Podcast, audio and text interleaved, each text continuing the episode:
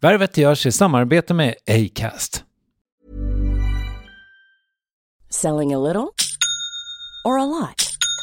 Shopify helps you do your thing however you cha-ching. Shopify is the global commerce platform that helps you sell at every stage of your business. From the launch your online shop stage to the first real life store stage, all the way to the did we just hit a million orders stage.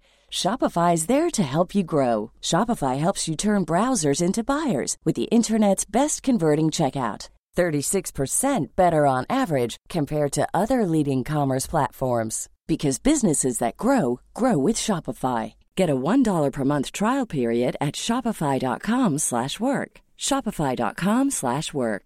Hey, it's Ryan Reynolds and I'm here with Keith, co-star of my upcoming film If, only in theaters May 17th. Do you want to tell people the big news?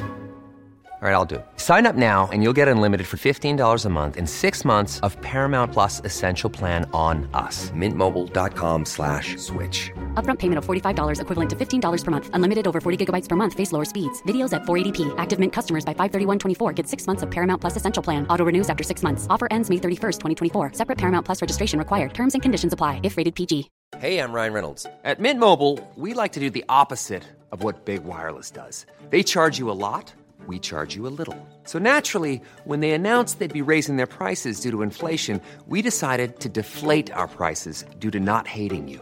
That's right. We're cutting the price of Mint Unlimited from $30 a month to just $15 a month. Give it a try at mintmobile.com slash switch. $45 upfront for three months plus taxes and fees. Promo rate for new customers for limited time. Unlimited more than 40 gigabytes per month. Slows. Full terms at mintmobile.com.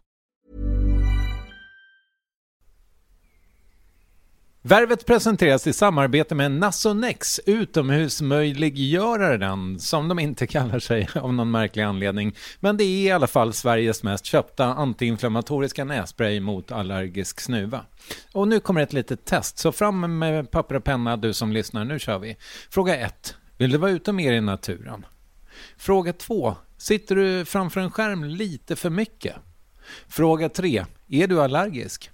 Om du har svarat ja på någon av frågorna så tycker jag att du ska bege dig till beanoutsider.se. Jag vill för övrigt poängtera att Nasonex nässpray är ett receptfritt läkemedel från 18 år för behandling av symptom vid säsongsbunden och perenn allergisk snuva.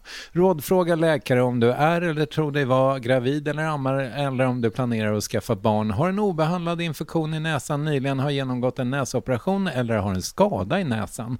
Får ingen effekt inom 14 dagar eller om du redan använder läkemedel med kortison ska du kontakta läkare. Använd ej mer än tre månader utan läkarkontakt. Stort tack Nasonex och beanoutsider.se.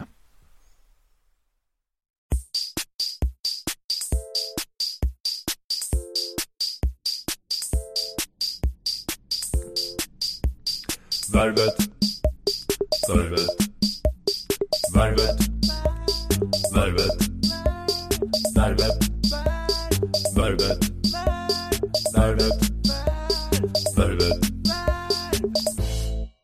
Hej och välkomna till det 52 ordinarie avsnittet av Värvet. Ni förstår kanske vad det innebär? Ja, det är ettårsjubileum!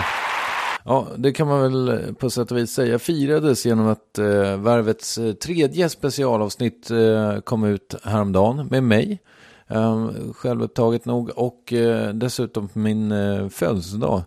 Eh, så var det med det och vill ni lyssna på det så finns det att eh, ja, hitta på värvet.se till exempel. Eh, det var ju speciellt att bli intervjuad på det där sättet.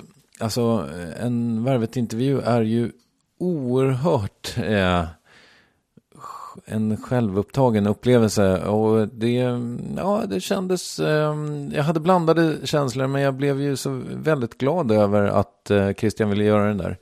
Eh, dock kan jag säga att jag hin- har inte vågat lyssna ännu. Men eh, på reaktionerna att döma eh, så eh, gjorde jag okej ifrån mig.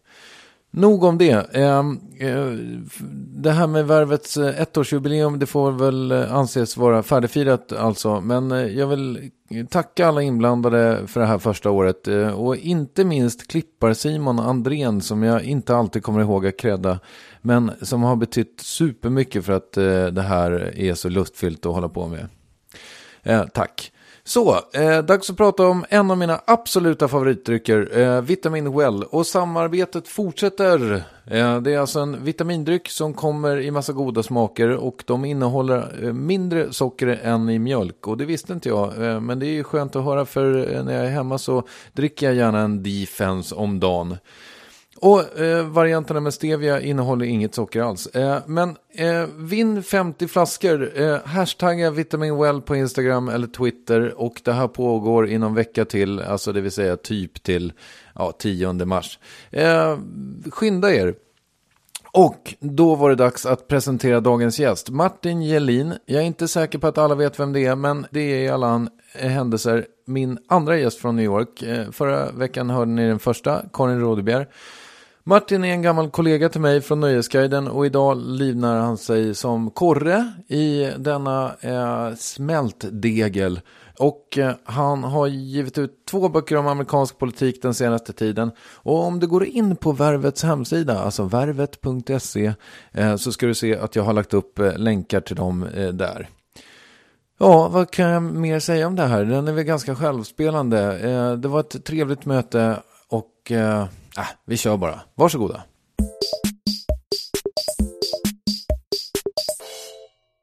Vi rullar. Eh, hur mår du? Mm, jag mår bra. Jag har varit ute och rest i två veckor men nu är jag så här utvilad och frusen. New York-frusen. Du har varit ute och rest i två veckor. Varför det? Jag gjorde massa jobb liksom. Jag var på, i Washington för Obamas installationsceremoni. Okay. Och sen reste jag runt i södern i två veckor. Jag var i Richmond och i South Carolina och Texas åkte till också. Coolt. Gjorde lite olika reportage. Ja. Det går ju folk här utanför och pratar med varandra tydligen. De, det, är så här, det verkar vara något företagshotell typ som eh, jag har inhystats på. Var är vi någonstans? Vilken del, stadsdel? Det är väl det man kan kalla Midtown. 40, 50 gatan och 6 avenyn. Så mitt, i, mitt på Manhattan skulle man kunna säga. Är det Financial District? Nej, Financial District är längst ner på Manhattan, vid Wall Street. Ja, just det, det är. Men, men det här är faktiskt det riktiga Financial District. De flesta höga skyskraporna som vi ser här omkring oss är äh, stora banker och äh, finansföretag. Ja. Äh, även media, mediacentret i New York. Fox ja. News sitter ett kvarter ner. Um, Simon Schuster ligger tvärs över gatan. Vad är det för något? Uh, för, förlag. Bokförlag. Okay. Rockefeller Center. 30 Rock. Det är tre kvarter söderut. Mm. Älskar du New York? Ja, jag tror det. Det är... Um, man, jag, jag, tror att ju mer man, ju längre man bor i New York, ju liksom djupare ens kärleksrelation blir, desto mer eh, gnäller man också på New York tror jag. Eh, det höll till lite grann att man liksom går runt och muttrar över allt som är jobbigt och besvärligt i New York. Um, Vad är jobbigt och besvärligt för dig nu? Uh, ja men liksom tunnelbanan är skränig och luktar illa och det är för mycket folk och, och hyrorna går upp så här 10% varje år och alla ställen man tycker om eh, lägger ner var femte år och så får man hitta nya ställen att hänga på. Sådana saker. Och liksom det är för kallt på vintern och det är för varmt på sommaren. Liksom. Men det är det är liksom en del av den relation man, man får till New York när man bor här. Det är på något sätt um, som att New York har en i sina klor. Liksom. Um, man blir lite institutionaliserad tror jag av att bo här. Uh, det är svårt att föreställa sig bo någon annanstans. Hur länge har du bott här? Uh, sedan 2001, så att det här blir mitt tolfte år. Det är ju jättelänge. Ja, det är liksom det längsta jag bott egentligen någonstans. Eh, I alla fall i samma, jag har bott i samma lägenhet ganska länge. Ehm, och jag bodde i Stockholm såklart längre, men då bodde jag liksom i eh, först en förort och sen inne i stan. Liksom. Ja. Eh, var, du bor fortfarande i Brooklyn va? Ja, precis. Jag bor i Park Slope i Brooklyn. Mm. Hur är det? Jag blev helt förälskad i den stadsdelen när jag flyttade in. Um, och um, blir liksom mer och mer övertygad om att det är det bästa okay. delen av, av New York. Um, jag tycker om att det är um, inte Manhattan, det är liksom en uh, sam, eh, man, man, känner en samhörighet med, med sin närmiljö. Um, de flesta man möter på gatan är folk som bor i kvarteren. Medan på Manhattan så möter man mest folk som är här på besök. Det är en, liksom, en sån del av USA där det känns som att USA fungerar. Där liksom folk från hela världen kan umgås tillsammans. Um, vilket inte alltid funkar i USA eller i andra länder. Um, men men um, här, där i Park Slope så är det liksom som en idealiserad bild av den liksom moderna storstaden. När jag gick hit så pratade jag om att du och jag hängde lite på 90-talet och så kommer jag ihåg en, en episod från när du och jag och din kompis Kim, där kom det. Eh, jag kommer inte på vad han hette tidigare. Eh, du och jag och eh, Kim satt i en tunnelbana och så vid Slussen. Vi satt på röda linjen och så kom gröna linjen och åkte bredvid. Och då sa någon av er, eh, för jag antar att någon av er mötte eh, någon annans blick i den andra tågvagnen. Och så sa, sa typ du så här, ja det känns så osvenskt när, man, eh, när, när det blir så här med tågen. Att man möter den andras blick. Och då sa Kim, så jag kan inte säga, fan vad töntigt. det här måste ha gjort ett starkt intryck på dig. jag tror att det kanske var, var någon av mina absolut första dagar i Stockholm. I Stockholm, okej. Okay. Så du var själv lite imponerad av att de här två tågen åkte liksom parallellt? ja, eh, det var mysigt på något sätt. Ja, men jag tyckte säkert att det var liksom lite futuristiskt på något sätt. Jag var, jag var på den tiden väldigt fascinerad av, av Stockholms innerstad och liksom modernt det var på något sätt eh, inne i stan. Jag var uppvuxen i förorten och, och um, det kändes väldigt urbant helt enkelt. Mm. Ja, det var nog så du uttryckte det tror jag. Ja. Det var fint. Var, kom, var, var Kim också från orten? Jag försöker minnas. Haninge tror jag. Okay. Jag, var från, jag är från Orminge. Eh, våra vägar brukade skiljas åt vid Slussen någonstans tror jag. Gullmarsplan tror jag att han åkte ifrån. Um, vi lärde känna varandra genom liksom indie-mods-scenen sådär i uh, Stockholm helt enkelt. Mm. Vi gick och köpte samma skivor på samma skivbutiker. Jag fattar. Ja, är ni kompisar fortfarande? Ja, vi har tappat kontakten faktiskt. Jag har um, bott här så länge så det är många som man liksom umgicks med i Sverige som jag tyvärr inte har så mycket kontakt med längre. Nej, jag fattar. Men vi är typ Facebook-kompisar så, så man ser vad man gör i alla fall. Du, eh, vad minns du av eh, ditt 90-tal? Inte så mycket faktiskt. Jag tror att i och med att jag bor i USA, bott i USA hela 2000-talet egentligen, så är det som att alla minnen från 90-talet har lagrats i en annan del av hjärnan. Liksom. Um, så att det krävs oftast att jag umgås med någon eh, som jag kände då. Eh, som när jag träffade dig så, så här, minns man helt plötsligt hur man tänkte så där, eh, på 90-talet. Jag blir ofta förvånad över hur mycket bättre vänner eh, som jag umgicks med då minns saker än vad jag själv minns om. Min, vad minns du om mig? Alltså vi lärde känna varandra på Nöjesguiden. Ja. 90, eh, jag började skriva där 94 när jag var 15-16 år. Jag var rädd för nästan alla som jobbade där. För att jag var liksom eh, 15 och eh, bodde i Orminge.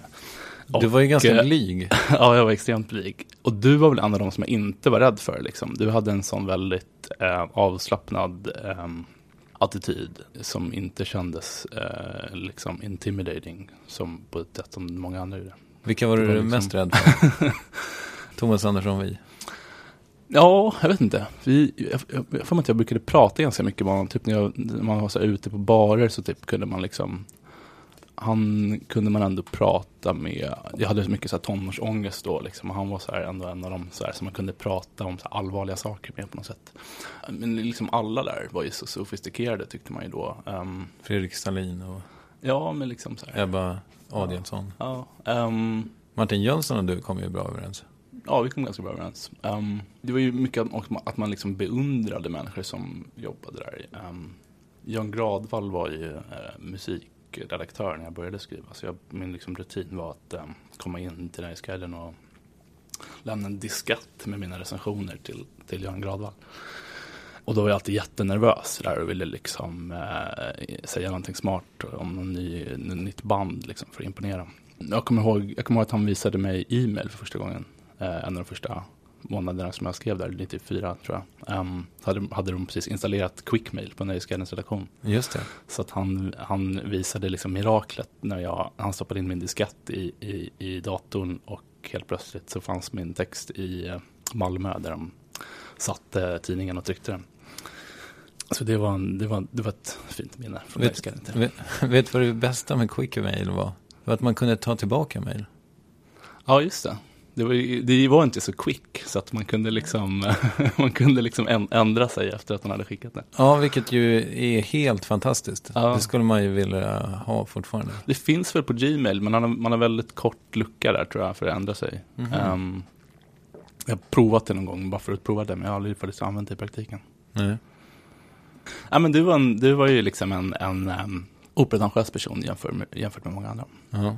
Men det var väl det att jag kom från media. landet kanske. Ja, men lite tror jag. Ja. Jag tror man kanske bondade lite på att man inte var, tog det för givet att man liksom eh, går till någon eh, väldigt sofistikerad funkisbar på Kungsholmen och tar en sofistikerad cocktail efter, efter jobbet varje dag. Liksom. Det var någonting som man försökte lära sig. Sådär. Man, man försökte väl lära sig det tillsammans. Liksom. Innerstadsbeteendet. Mm. Jag kommer ihåg eh, att när man jobbade i Malmö som jag gjorde så var det ju så många. Man hade ju två spalter med eh, insändare som skulle fyllas varje vecka. Eller varje månad, förlåt. Eh, Och det där fick man ju hitta på. eh, För vi i Malmö fick inte så många- många insändare. Så då fick man ju hitta på. Ibland så fick man några som var från Riks liksom. Ja.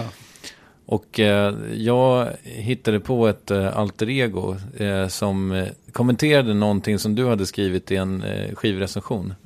Och så, så skrev jag en lång insändare och så svarade du på den. Och det där var ju väldigt bra för eh, insändarspalten i Malmö, för då kunde jag svara på den. Och, eh, och, så, eh, och så fick jag ett svar från dig och sådär. Och det där pågick i typ tre nummer eller någonting sånt. Tills Klara Mannheimer upptäckte att det var jag som var den där pseudonymen. Då blev hon skitförbannad. Eh, och tyckte att jag, det var, så där gjorde man inte mot en kollega. Nej, jag, jag visste inte heller om det. Nej, nej. jag var jätteglad att någon liksom brydde sig om mina texter. Ja, men, ja, men precis. För det, det var inte så att jag, alltså jag hade förstått henne om det var taskigt, men jag var ju bara, alltså det här var en undring som jag hade på riktigt, men ja, Ja. du, du fattar. Men du var, ju- du eh, var ju duktig på att recensera musik, eller hur? Jag var så himla ung så det var ju så mycket liksom, positionering som skulle in i varje text. Och det blir inte alltid det bästa, den bästa kritiken. Och sen dess har ju, tycker jag, liksom, den generella så där, kulturjournalistiken i Sverige blivit så otroligt mycket bättre. Så att, eh, idag, med dagens mått så var det väl ingenting sensationellt som jag höll på med. Men, men jag var ju väldigt entusiastisk och eh, brydde mig om ämnet. Och, det, eh, Eh, och drevs väl av en så här ilska mot de som inte gjorde det. Liksom. De, de som jag tyckte var liksom lata. Det har väl alltid varit någon slags drivkraft så där, för att skriva. Att, att, att eh, man tycker att alla andra är för lata och liksom inte insatta i ämnet. Så. Jag vill minnas att du typ breakade några ganska stora band också. Eller alltså att du var först med att skriva om dem i alla fall. Kent kanske hade klarat sig utan dig, men, eh, Ja, men du gjorde en popsida på dem va, när de stod och åt korv. Precis. Ehm, som, jag tror, jag vet inte om det var den första som hade skrivit, den första som skrevs om dem, men, men jag hade sett dem, jag hade följt dem. Man, man visste ju liksom alla band i Sverige på den tiden. Det fanns så här 40 indieband liksom. Och man hade koll på alla de människorna. Och de hette ju Havsänglar innan de hette Kent och jag brukade se dem spela på, nu bort vad det heter. Trebackar. Nej, inte Trebackar. Um, Karusell kan det hetat på Söder. Min bror Gustav skulle kunna eh, veta vad det här hette tror jag. De, var, brukade, Gustav. vara- de brukade vara förband till, till Bob Hund som jag maniskt följde. Du eh, eh, breakade ju också Jumper, skäms du över det idag? Ja, det, det var nog eh, en av de fem svagaste stunderna i min journalistkarriär tror jag. På riktigt? Ja, Vilka är de andra fyra? det kommer jag aldrig någonsin erkänna. Okej. Men du, eh, för dig började du ju med fanzinet Nowhere va? Ja, Hur gammal var du då? 13, 14. Va, hur kom det sig att ni började med det?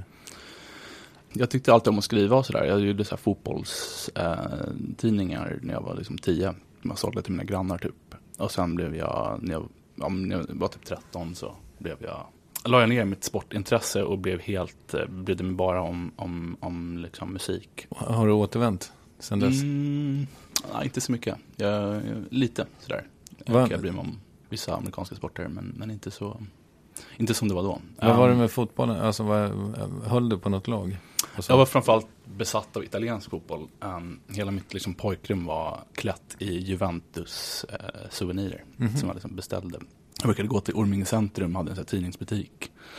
Så jag brukade gå dit och köpa La Gazzetta dello Sport. Uh, fast jag inte kunde italienska. och uh, liksom titta på bilderna.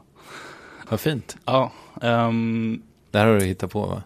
Nej, jag, jag, jag, jag, jag försökte faktiskt lära mig, lära mig italienska. Jag köpte en språkkurs som heter Buongiorno Italia. Som jag satt hemma med så här, min freestyle och, och pratade italienska för mig själv.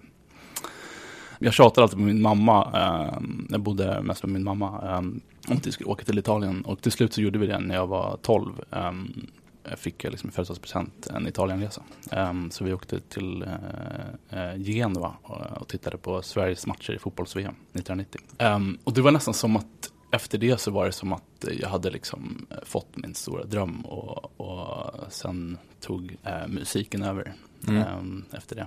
Min bror Gustav är tre år äldre och han var ju, han var liksom involverad i den indiescen som fanns i Orminge som bestod av sju personer tror jag.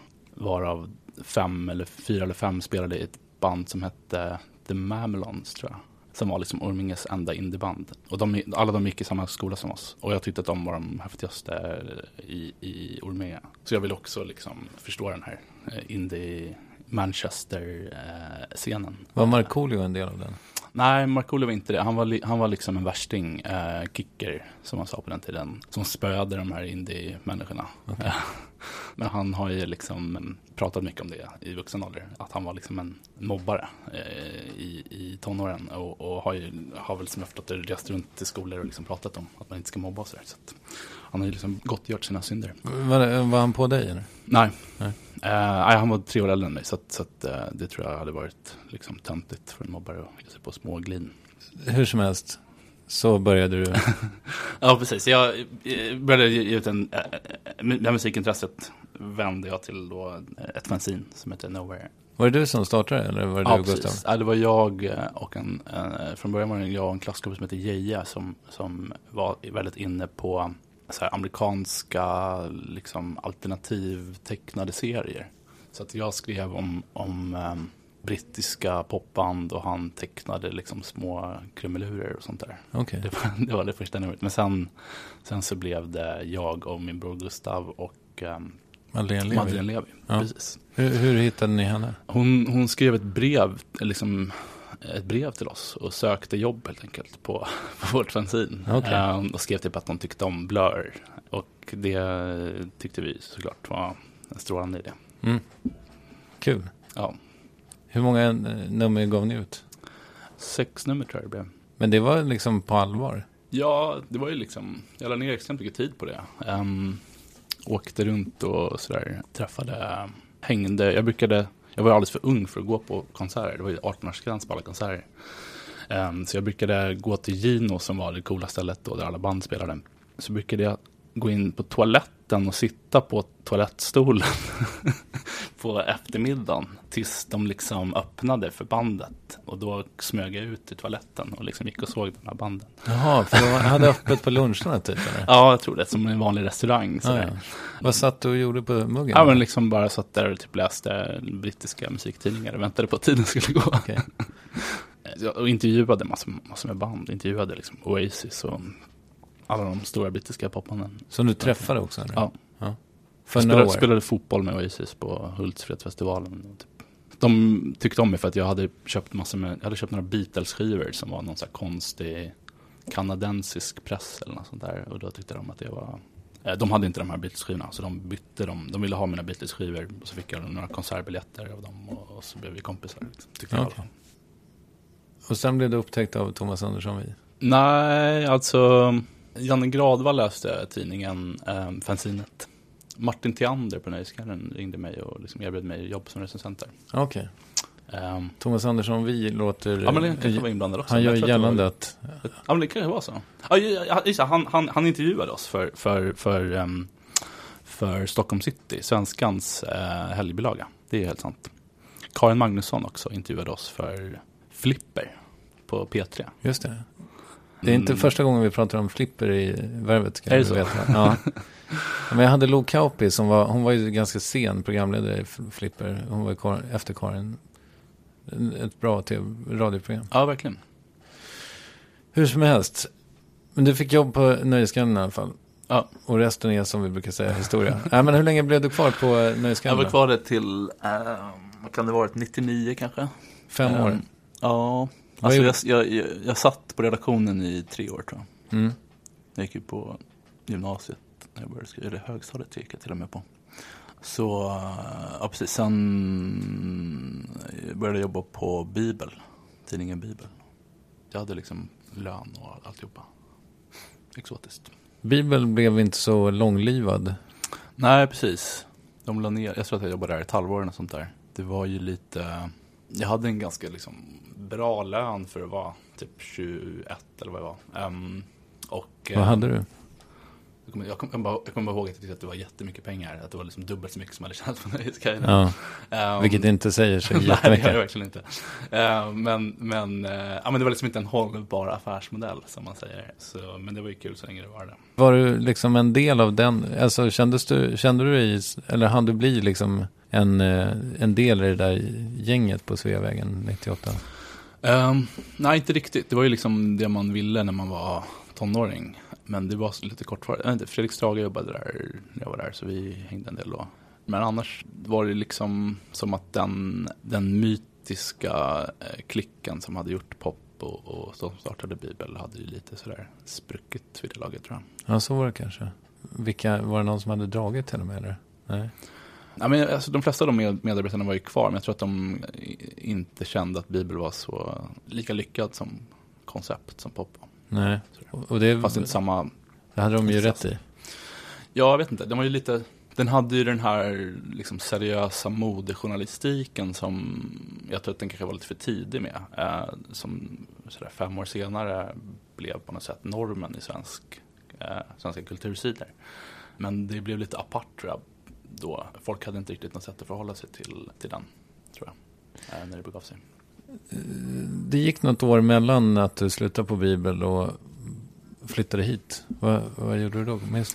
Um, jag jobbade på Aftonbladet ett tag, vilket var någonting jag länge hade velat göra sådär. Jobba på en dagstidning och lärt mig, lära mig att göra liksom, riktiga nyheter och inte bara sitta och tycka och glömma. Liksom.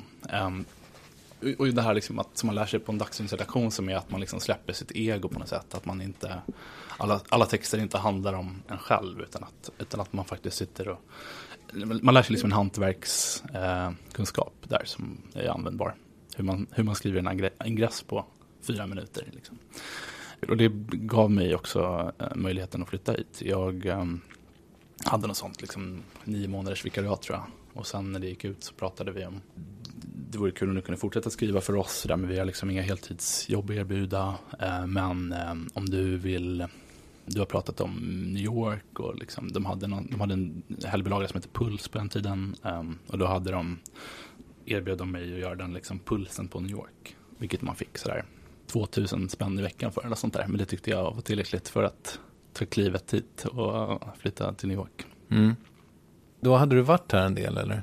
Ja, precis. Jag hade varit här på semester ganska många gånger. ehm, och hade bott här um, en tre månaders period. Efter, efter att Bibeln la ner så um, flyttade jag hit i tre månader på ett sånt turistvisum. För jag fick liksom avgångsvederlag, eller vad det kallas, i, från Bibel. Så jag hade lön i typ två månader till eh, och kunde bo, bodde i Williamsburg. ehm, gick mest runt i New York och tyckte att saker var häftigt. Sådär. Mm, Ehm. som man gör. Ja. Mm. Och, och blev jättesugen på att flytta hit. Måste, måste bara fråga det där med att man tycker att eh, allting är coolt här. Går det över eller? Ja, det gör det ju verkligen. Jag kan sakna lite den storögda känslan man hade när man, kunde, när man liksom klev in på en restaurang som var het. Liksom. Ehm, när man bodde här i början. Ehm, men det är ju mer att man uppskattar andra saker när man blir äldre här tror jag. Så, det, som, det finns en oförutsägbarhet här. eh, I och med att staden är så pass stor och myllrande. Och det finns så mycket människor här som är väldigt bra på det de gör. Det är mycket sådär folk från alla områden som är bäst på det de gör kommer hit. och vi, oavsett vilket ämne man är liksom engagerad i så kan man på något sätt hitta de mest intressanta personerna i det ämnet. Mm. Du, alltså givet din eh, rätt anglofila barndom, varför blev det inte London? Jag vet inte, det var, det var väl det jag ville sådär när jag var 14-15. Um, ehm, men men um, jag var tillsammans med en tjej eh, när jag var, jag tror vi blev tillsammans när jag var 17-18 år. Um, och hon tyckte mycket mer om liksom, USA och New York och amerikansk musik och så här. Så att jag tror att det påverkade mig ganska mycket. Mm. När slutade du recensera? För, för Nöjesguiden eller generellt? Ja, generellt. Um, jag höll på med ganska länge. Jag, skrev för, jag recenserade skivor för Aftonbladet fram till kanske 2004 eller något sånt där. Okej. Okay. Saknar du det? Nej, det gör jag inte. Var det ett medvetet val att du slutade göra det? Nej, det var egentligen bara att jag fick för mycket att göra med annat tror jag. Jag tycker fortfarande det kan vara kul att skriva om musik och så. Men just recensionsformatet känns inte jättestimulerande. Men har du kvar eh, samma intresse? För musik? Ja. Inte alls på det sättet att jag är engagerad i det nya som händer. Men jag går väldigt mycket på, på att lyssna på musik och så. Vad går det du på för konserter här? Jag såg Jola Tango här veckan. Um, som jag tycker är kul att se live. En sån gubb-indie kan vara kul att se. Um, men annars går jag mycket på countrymusik och bluegrassmusik och liksom, um, traditionell amerikansk musik. Finns några ställen i mina kvarter i Brooklyn som har bra så standard American Songbook-traditionen. Mm -hmm. Som jag tycker är trevligt. Mm. Um, så ja, men sådana såna grejer går jag på en del.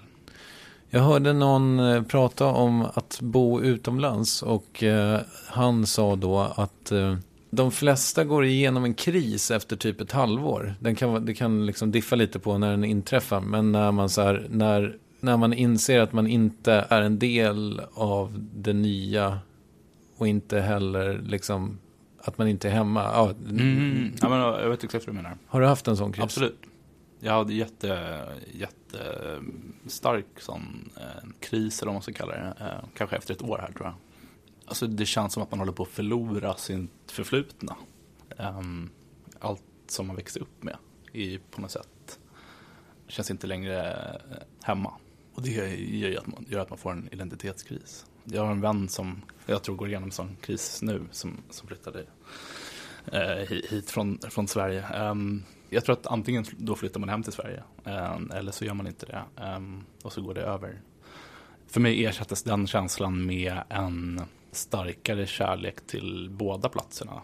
Jag tycker först när man flyttar hit så är det lätt att man är sådär äntligen är man, bor man inte i Sverige längre så går man runt och gnäller på allting i Sverige. Och sen får man den här nostalgiska krisen och, och saknar Sverige på ett otroligt innerligt sätt. Men nu, nu eh, kan jag älska det svenska och det amerikanska. Tror jag. Är det någonting särskilt du saknar liksom? Nej, alltså det är ju aldrig någonting specifikt på det sättet utan det är ju massor med saker som växer till liv när man kommer hem till Sverige. Så det, mm. Um, Men det är inte så att du så prenumererar på Kalles Kaviar eller? Nej, jag brukade liksom frossa i pizzasallad när jag åkte hem till Sverige i början. Det var en sån smak som jag liksom saknade väldigt mycket. Hela liksom känslan av att äta pizzasallad. Um, men... Uh, det går inte att uppringa här eller? Nej, det finns inte i hela USA. Det finns liksom all mat från hela världen i New York, men inte pizzasallad. Men är um, pizzasallad en svensk företeelse? Jag har aldrig sett den någon annanstans än i Sverige. Nu när du säger det så har jag nog inte sett det i, i Italien heller. Nej, um, men, um, ja, men jag, när jag är hemma i Sverige så äter jag väldigt mycket så liksom, husmanskost. Liksom, och jag älskar så min mammas klassiska matlagning. Liksom. Är de här mycket, din familj? Um, ja, antingen min mamma eller pappa brukar komma. Eh, de brukar komma kanske varannat år. Så det är någon som hälsar på en någon gång om året. Liksom. De är skilda? Din farsa är, är tydligen eh, djupt engagerad i tangokretsen. ja, det är han. Han är tango-DJ. Så han brukar helt enkelt spela på spela ja, tangolåtar på ja. liksom, tangotillställningar. Men, men det var inte därför du eh, DJade? Nej, det, var, alltså, det är ett intresse som han har tagit upp på senare år. Det är tydligen väldigt eh, komplicerat att eh, tango diskjocka. Det är någonting, kan det heta en melonga eller någonting sånt? Att det är så här, Alltså hur man eh, lägger låtar efter varandra i ett eh, strikt Mm, system. precis, han har förklarat det där för mig många gånger tror jag, men jag har inte riktigt tagit in allting. Han är ganska ambitiös, han brukar liksom ha någon slags powerpoint-presentation där han presenterar varje artist visuellt liksom, i samband med att låten spelas. Det är ju mer så att man spelar en sång och sen tar man en liten paus efteråt. Så ska Ja, okej. folk kunna prata med varandra och, och, och liksom vila lite. Mm. För det är en ganska fysiskt krävande dans. De är, det, är väldigt, ehm, det ser ju väldigt stillsamt ut men man måste ju ha god hållning och liksom eh, Har du varit med? disciplinerat. Jag har aldrig, aldrig dansat. Eh, jag har varit med några gånger och tittat på. Men det är ju, det är ju verkligen en dans som, ehm, om man inte är bra på det så ser det inte särskilt bra ut. Så det är en lite hög tröskel för att eh, liksom eh, ge sig in i det. Ja, fattar. Vad gjorde dina föräldrar när du växte upp? Eller har de alltid varit skilda? En gång var de gifta. Mm. Eh, de skilde sig när jag var sex eller sju. Okej. Ehm, Var det traumatiskt? Ja, det var det väl. Ehm, min, min mamma har jobbat på dagis eh, nästan ja, hela mitt medvetna liv. Min pappa kör taxi när han inte spelar tango. Ehm, men han jobbade när jag var liten på SCB. Vid, vid, där vid liksom Radiohuset. Som bankir? Nej, alltså SCB, Statistiska centralbyrån. Ah, okej. Ehm, jag minns mest att vi brukade sitta där och spela Pac-Man i uh, kontorslokalerna. Det var exotiskt. Vad, vad sysselsatte ni er liksom med? Spelade du fotboll och så eller? Ja, absolut. Jag, jag, var, jag var extremt fotbollsintresserad eh, och spelade, tränade väl, ja, spelade i Bo FF, det lokala fotbollslaget. Var det lovande? Jag var ganska medioker. Jag har alltid haft lite så här, inte haft någon klockren liksom, intelligens för här, koordination och, och sådana saker. Jag har gjort yoga i typ tre år men kan fortfarande inte riktigt få till the moves. Det är någonting som händer liksom, när folk säger att man ska röra sig på ett visst sätt och så kan kroppen inte riktigt hantera det. Så jag var inte jättebra. Jag, jag, jag blev målvakt eh, mot den, den senare delen av min fotbollskarriär eh, när jag liksom började tappa intresset lite. Så kände jag att det var enklare att stå stilla. Hur eh, stod du i jämförelse med bröderna Gallagher? Jag vet inte riktigt. Eh, jag tror att det var ändå tur att jag liksom inte höll på längre eh, med målvaktsuppdraget. för det tenderar ju att vara ganska så här märkliga människor som är bra målvakter. Är det så? ja. Berätta. ja, men det är ju liksom på något sätt de, de som inte funkar i lagsport men som ändå vill spela fotboll som blir målvakt. Ja, så är det kanske. Så de är ju ofta eh, aparta. Har du något belägg för det här? Ja, men typ Thomas Ravelli. Mm. Ehm, jag var bollkalle faktiskt åt uh, fotbollslandslaget någon gång när de, eller så här, ja, när de tränade typ på Stockholms stadion tror jag, eller Frösunda eller något sånt. Och han var ju, han var ju galen. Så att eh, han, är mitt enda exempel för den tesen tror jag. Ja, men vackert så. Ja. Du har haft massa olika jobb sedan du kom hit. Du har skrivit två, tre böcker, två. Tre. Ehm, två reportageböcker och eh, en eh, bok om New York. Just det. Har du hittat på de här grejerna själv? Ehm, ja, det kan man nog säga. Mm. jag gjort. Hur finansierade du dem? Alltså fick du dem förlagda innan du... Mm. Alltid haft liksom förlag innan jag börjat med dem. Men, men um, jag, finans- alltså jag har rest runt mycket. Mina två reportageböcker har jag rest väldigt mycket för runt om i USA. Um, och det har finansierats genom att jag skrivit artiklar under tiden. Fan vad jag önskar att jag hade läst Obama-boken innan jag träffade dig. Förlåt. Ingen fara. Allt man skrev för fyra, fem år sedan tycker man ju, ser man ju mycket brister i idag. Vad har den för brister? Allt från analytiska partier till mer stilistiskt att, att det är lite mycket jag kan vara lite övertydlig i språkliga beskrivningar och, och um, ja, Har du varit i alla delstater? jag har varit i 43 delstater. Det är ju otroligt bra. Eller bra. eh, Ja men det är ju... Vi- Vilka har du kvar? Hawaii, Alaska. Sen har jag liksom ett bälte av delstater i nordvästra USA som jag inte har varit i. Eh, North Dakota, South Dakota, Montana, Wyoming, Nebraska. Hur ska du få se dem då? Eh, jag vet inte, jag ska eh, försöka lista ut. Jag skrev en bok om Republikanerna. Um, hoppades då liksom kunna beta av de här väldigt konservativa delstaterna som ligger mellersta, nordvästra USA. Ehm, det blev inte så många. Nej okej. Det var i Idaho i alla fall. Ja. Det är en svår delstat att komma till. Som journalist, det är svårt att, det är svårt att liksom, eh, ens vardagliga bevakning inkluderar oftast inte eh, spontana ah, besök i Idaho. Vad finns i Idaho? Otroligt vackert faktiskt, en av de vackraste delstaterna i USA. Jag var där för att det är en av de vitaste delstaterna i USA. Ehm, det finns en stad där som heter Kur- Kurdalin. Kurdalin. Jag tror att det betyder ugglans hjärta på franska. Eller något sånt. Det är en av de vitaste städerna i USA. Eh, vita människor som inte tycker om att vara omgivna av människor som inte är vita har flyttat till den staden. Eh, Det var därför jag besökte den. Mm. För att eh, förstå dem, vad de är rädda för. Mm. Har du träffat eh, Obama? Ja, träffats ett par gånger innan han blev president. Okej. Han- är- Känner han igen dig? Nej, det gör han inte.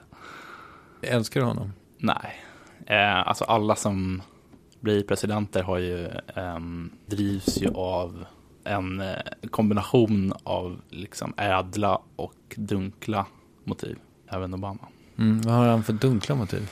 Om man vill bli president så, så har man ju eh, ett ego på en nivå som är inte särskilt hälsosam. Och sen är han ju... Det finns ju en, jag tror att han har, en- han har en vilja att vara liksom en, en av historiens stora amerikanska presidenter. Som gör att han inte vill skrämma bort för många amerikaner som inte tycker som han i till exempel utrikespolitiken. Det har ju inte gjorts eh, så stora kontraster med, med eh, Bush-åren när det gäller vissa utrikespolitiska inslag som många hade hoppats. Så, eh, och det tror jag man kan förklara politiskt, att, alltså att, att det är en politisk kalkyl av Obama. Det finns en ovilja att skapa fiender som begränsar honom lite som politiker. Mm. Är du lättad över att han vann? Jag tycker att det är lite så problematiskt att prata om. ehm, Ja, eftersom det måste vara... Ja, man måste vara helt neutral. Ja. Ehm, ja, men alltså det är alltid problematiskt när det blir så lagsport av politik. Men, men ehm, Republikanerna har ju radikaliserats. Eh, det är det jag skriver om i min, i min bok. Och um, eh, Mitt Romney representerade ju det. Det var för mig oklart hur deras idéer skulle lösa amerikanska problem. Mm. Jag fattar. Men man är ju, som svensk så är man ju väldigt rädd för republikanerna. Liksom, om man läser, eller liksom, den mediala bilden är ju att Mm. republikaner är väldigt, väldigt högervridna. Mm. Stämmer den? Ja, alltså jag, försökte, jag, jag har väl försökt att, att nyansera den bilden. ehm, inte genom att säga att de inte befinner sig liksom långt till höger. eh, utan snarare förklara varför det är så. Och försöka förklara omständigheterna under vilka deras väljare liksom fattar de besluten. Kan du, kan du dra hisspitchen på det? Därför Ja. att det är lite svårt. För, Ja, alltså, eh, det som jag tyckte kanske var mest intressant under researchen med min bok om Republikanerna var, var insikten att det finns ju en myt bland framförallt de som kallar sig vänster i USA eh, att, att eh, liksom, det finns en stor grupp av vit arbetarklass som röstar på Republikanerna mot sina egna ekonomiska intressen. När man pratar med de som röstar på Republikanerna som inte har mycket pengar, som bor ute på landsbygden, så förstår man att den republikanska världsbilden är mer attraktiv.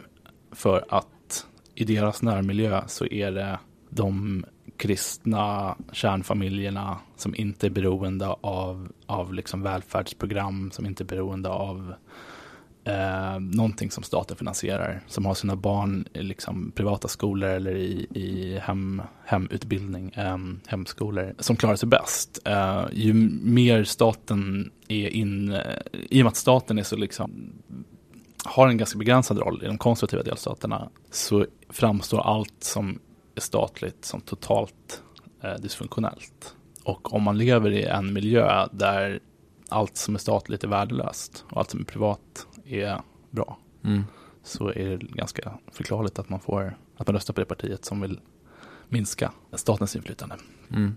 Fattar du varför de har så eh, liberala eh, vapenlagar i USA?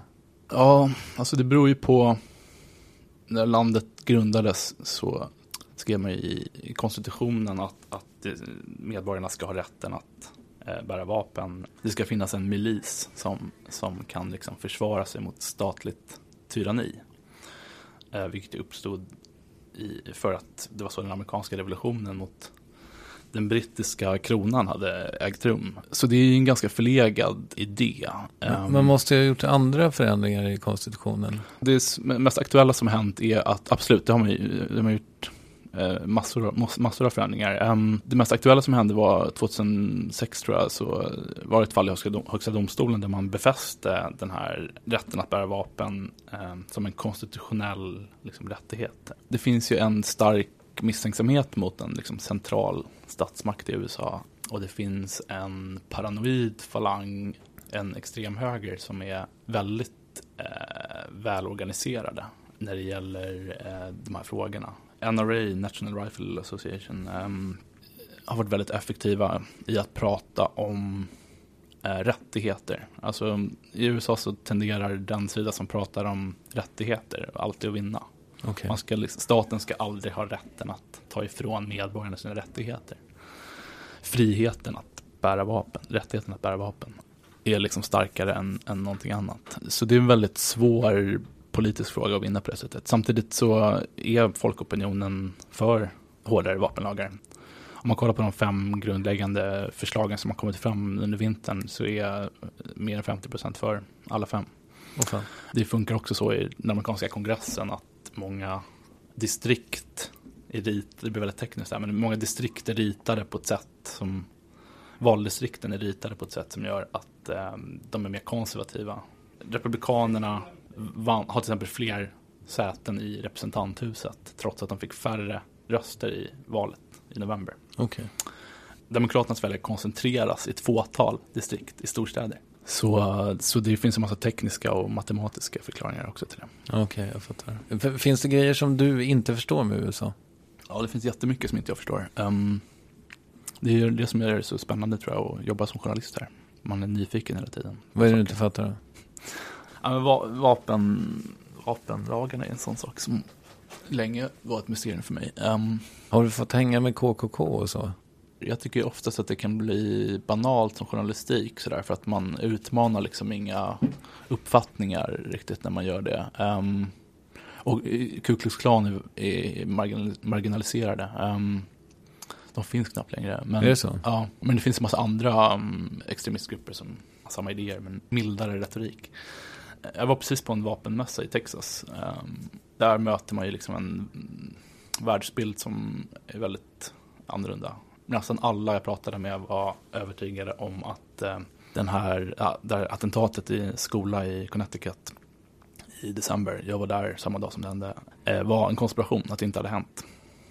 Eh, eller att det hade hänt men var orkestrerat av Obama-administrationen för att få igenom hårdare vapenlagar.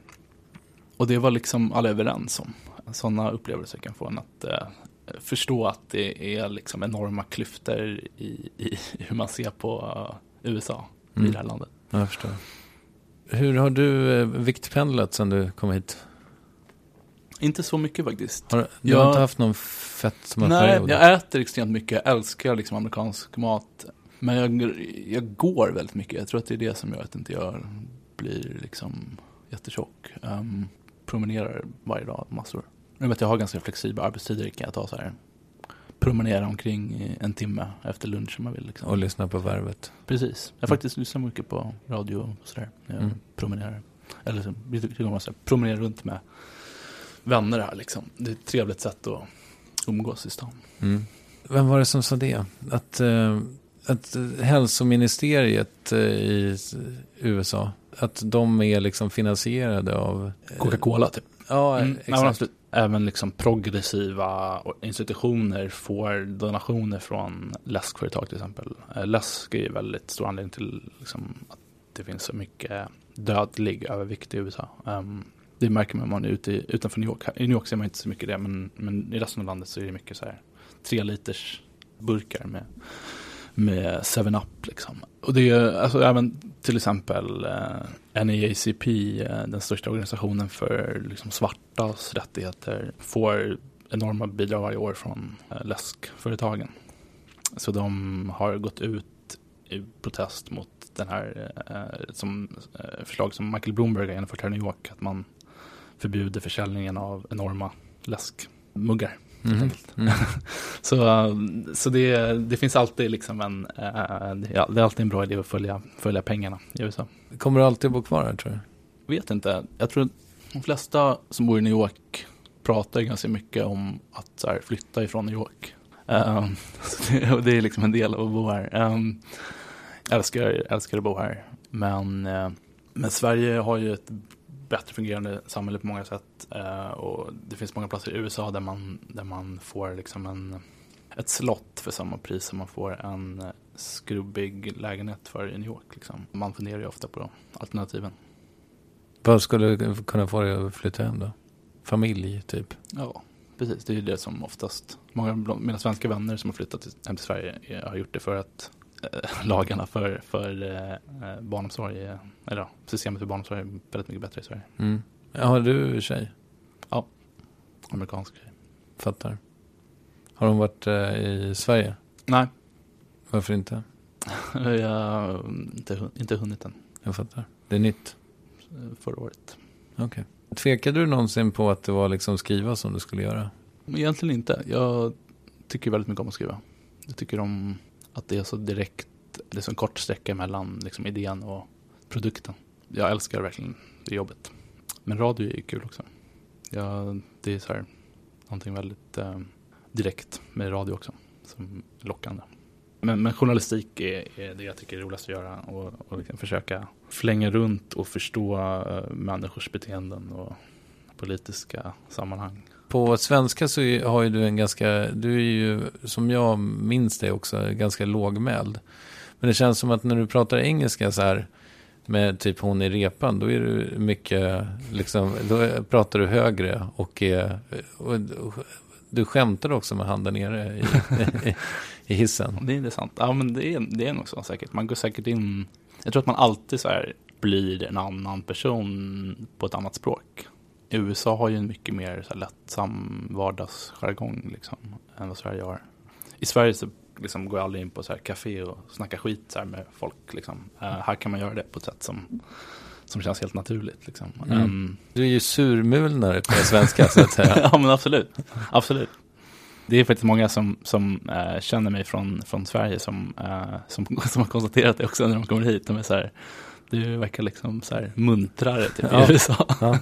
Utåtriktad, trevlig, Men jag tror, att det är, jag tror att det är en av anledningarna till att jag älskar att bo i USA. För att jag är så, jag är så jävla svensk liksom, på det stereotypa sättet. Men du kanske skulle må bra av att flytta till Göteborg? Eller ja, men jag tycker faktiskt om Göteborg eh, just därför. För att det är, så, det är en varmare stad än Stockholm. Mm. Stockholm är ju på något sätt mest stockholmska i Sverige. Mm. I, där, I, Göteborg där går tågen så att säga parallellt ja, hela tiden. Ja men det är liksom lite så cheerful, du vet. Folk, folk är lite godare i Göteborg. Liksom. Är det någon annanstans i, i USA som du skulle vilja testa att bo i? Ja det finns många ställen. Austin är en av mina favoritstäder i Texas. Jag ska åka dit om två, tre veckor. Jag älskar verkligen Austin. Um, jag älskar Texas överhuvudtaget. San Francisco tycker jag är toppen. LA något som match eller? Uh, Jo, jag, jag vet inte. Um, Men du har inte körkort? Nej, precis. Det, det, är, ett, det är en hake i LA. Um, det är en hake i många städer. Varför ja, har du inte tagit körkort? Um, jag hade inte körkort när jag kom hit. Jag, det första jag gjorde när jag flyttade hit var att börja ta ett amerikanskt körkort. Men uh, i New York så är myndigheten som är ansvarig för, för uh, körkort är alltså den mest Kafka-aktiga eh, byråkratin i universum. Så jag tröttnade. Jag gjorde fyra, fem försök och liksom, det var alltid någon blankett som hade fel nummer och, och jag får liksom narkolepsi bara av, av att tänka, tänka på det. Okay. Så uh, jag gav upp helt enkelt för mm. det, det byråkratiska. Men, men, men, men jag har insett att det är mycket lättare i andra delstater eh, och andra städer. Så jag, ska, jag ska ta tag i det. Det är ett av mina 2013-projekt. Vilka är de andra? Äta mer, jag äter mer donuts än, än uh, tidigare år. Jag har liksom all, aldrig varit särskilt inne på så här sötsaker. Men bör, liksom, min tjej älskar så här donuts. Så vi har liksom börjat äta väldigt mycket donuts. säger man munkar? Så ja, det säger man fortfarande. Ja. Um, Eller man kan nog säga donuts. Jag tror att de flesta av lyssnare förstår. um, ja, men massa sådana liksom ansvarsfulla saker också som är tråkiga. Sjukförsäkring. Mm. Jag har ingen sjukförsäkring. Nej. Tänkte skaffa det. Ja, har du något särskild kran på donuts eh, som är bättre än de andra? Eller är, är, funkar Alltså, Dunkin Donuts? finns, ja, jag tycker Dunkin Donuts är fantastiska. Eh, Jag älskar kaffet på Dunkin Donuts också. Men det finns en, det finns en eh, liksom legendarisk institution på Lower East Side som heter Donut Plant. Som precis har börjat, liksom, det blivit en franchise. Det är någon så här ung person som har gått in och insett att det är ett starkt varumärke. Så att de finns numera över hela stan. Som har de bästa, bästa donuts jag ätit. Mm, då kanske vi får ta en alldeles strax. Ja. Eh, jag ska bara ställa mina standardfrågor först. Eller vänta, är det någonting som jag har glömt att fråga? Jo, men jag vill veta vad du mer. Vad, gör du, vad, vad har du för jobb nu? DN jobbar jag för. Frilansar för massor. Ja, Sydsvenskan, Fokus. Eh, Fokus var min liksom, huvudsakliga kanal för presidentvalet förra året. Um, håller alltid på med massa böcker. Liksom, um, Massa G- böcker? Ja, det lite olika så här, idéer. Um, GP skriver jag för, Göteborgs-Posten och massa magasin. Liksom. Nationalencyklopedin har jag precis skrivit för. Det Jaha. känns väldigt stort på något sätt. Mm. Har du gått i terapi någon gång? Nej, faktiskt inte. Många som har sagt att jag borde göra det. Men jag har, eller faktiskt en gång eh, när jag var typ så här 15 så gick jag typ någon sån så här ungdomsgrej. Men jag har aldrig gjort liksom New York. Eh, jag, har inte, den rutinen som många här har. Nästan alla jag känner typ går på terapi. Ja. Ja, Jag vet inte, jag, jag, jag inbillar mig att inte ha så mycket issues längre. Så jag har inget akut behov av, av, um, av att gå i terapi. Det känns ganska sorglöst. Ja, jag vet inte. Vilken är New Yorks bästa burgare? Jag har liksom slutat lite äta burgare. Jag hade en så här, jag åt extremt mycket burgare när jag var yngre. Eh, Sen insåg jag att det är inte det bästa sättet att hålla sig vid liv på. Um, det finns uh, Little Owl, mysig restaurang i West Village. Helt fenomenal burgare. Mm. Är det något annat du tycker att jag bör göra här i New York när jag är här? Jag älskar vietnamesisk mat så jag brukar ofta skicka folk till vietnamesiska restauranger. Mm. Om man gillar mat och man gillar liksom prova lite mat som man inte har provat förut så tycker jag, brukar tipsa folk om att åka till Jackson Heights Mm. i Queens. Det är liksom den stadsdel där alla de mest nyanlända kommer till. Så Okej. att det är sådär, förändras hela tiden Mm. liksom. Um, senast jag var där så var det liksom himalayanskt och ekvadorianskt mycket. Okej. ah, ja. så, så det är Jackson Heights. Men, men framförallt är det, ja, det är mycket latinamerikansk mat och det är mycket um, sydostasiatisk, så vietnamesisk, thailändsk mat som är väldigt bra där. Indisk. Hur eh, mycket har dina böcker sålt? Alltså min Obama-bok sålde, gick loss ganska bra på pocketen. Jag kan inte exakta siffrorna, men 20 000 totalt tror jag. Min eh, nya bok om Republikanerna kommer som pocket i mars. Så Okej. får plugga det här. Ja, perfekt. Ehm, med nyskrivet efterord om valkampanjen. Men den har sålt ganska bra som bundel också. Mm. Tjänar du några pengar på dem där? Ja, man, man tjänar faktiskt helt okej på böcker. Det blir kanske inte så mycket om man tänker på enormt mycket tid man har lagt ner på det. Men, men det blir liksom en hållbar eh, extra inkomst. Mm. New York-boken då? Jag har inte sett exakt siffror på den, men den, den har liksom den låg etta på så här resböcker, typ på Bokus eller något sånt där. Ja. Typ ett halvår. så, ja, men folk gillar att åka till New York. Ehm, men det är som pockets, vet, du, det är så där man får så här tre spänn per bok. Ja. Ehm, Tjänar du bra generellt? jag vet inte, alltså jag tycker att jag tjänar bra för att jag tjänar mer än vad jag liksom eh, Ja men vad jag, vad jag tyckte var en bra lön när jag var, typ, bodde i Sverige och var liten. Typ. I New York så är det ju eh, många som tjänar så vansinnigt mycket pengar. Så ibland hamnar man ju på en fest eller på en liksom, restaurang och inser att så här, alla i rummet tjänar sju gånger mer än man själv gör. Eh, det är relativt. Vad gör du av med pengar på? Mat och resor. Vill du rekommendera något? Jag, vet inte, jag tänkte så här, när jag lyssnade, när jag lyssnat på Värvet så tänkte jag på att du, din intervjustil påminner om så här, väldigt så här klassiska minimalistiska intervjuare. James Lipton kanske du har tittat på. Um, han är ju bra på det. Men, men som jag brukar lyssna på en tjej på NPR som heter Terry Gross. uh, som har ett program som heter Fresh Air. Som jag tror att liksom Värvets uh, fans skulle kunna uppskatta. Väldigt bra på att intervjua folk. Och vem vill du att jag ska intervjua här i Värvet? Jag vet inte om du hinner med några fler intervjuer här i USA, men, men, men här i New York, en god vän till mig som heter Jenny Nordberg, som är en väldigt intressant person. Vad gör hon? Hon är journalist, hon skriver för Svenska Dagbladet framförallt är hon väldigt så här, välartikulerad. Hon har en så här, perfekt så här, radioröst. Till skillnad från, från mig som, som uh, mumlar lite. Okej. Men du, eh, tusen tack för att du tog dig tid. Det var kul. Hej!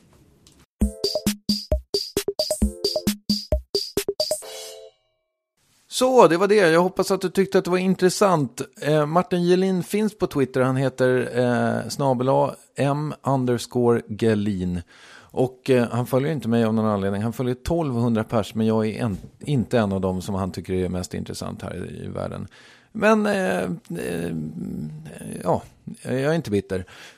Hörrni, om en vecka är jag tillbaka med eh, Maria Montazami. Hon, eh, henne träffade jag i hennes supergatade community i eh, Orange County. Det var spännande. Ni kommer att få eh, ta del av det.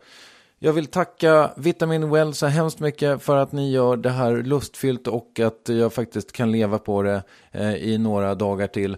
Och så vill jag tacka er eh, för det här året.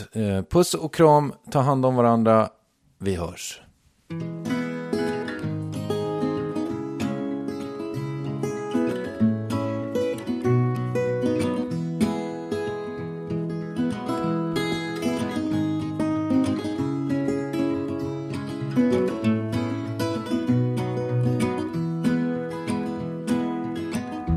This is the first day of my life. Swear I was born right in the doorway. I went out in the rain, suddenly everything changed. They're spreading blankets on the beach. Yours is the first face that I saw. I think I was blind before I met you. And I don't know where I am, I don't know where I've been, but I know where I want to go. And so I thought I'd let you know. Yeah, these things take forever, I especially am slow. But I realized that I need you, and I wondered if I could come home.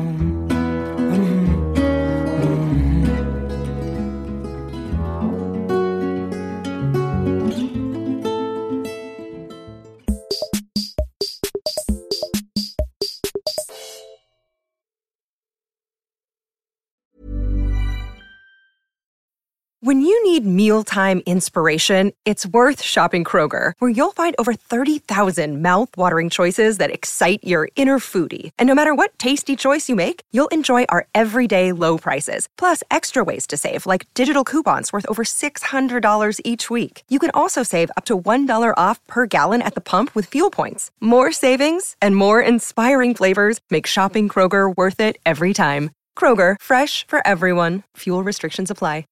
Save big money on everything for your next project at Menards. Spring is here, making it the perfect time for outdoor projects. Suncast storage sheds are an excellent solution for protecting outdoor lawn and gardening tools. They're easy to assemble, and the all weather construction provides water resistance and UV protection. Save big on Suncast storage sheds. View our selection of Suncast products today in store and on Menards.com.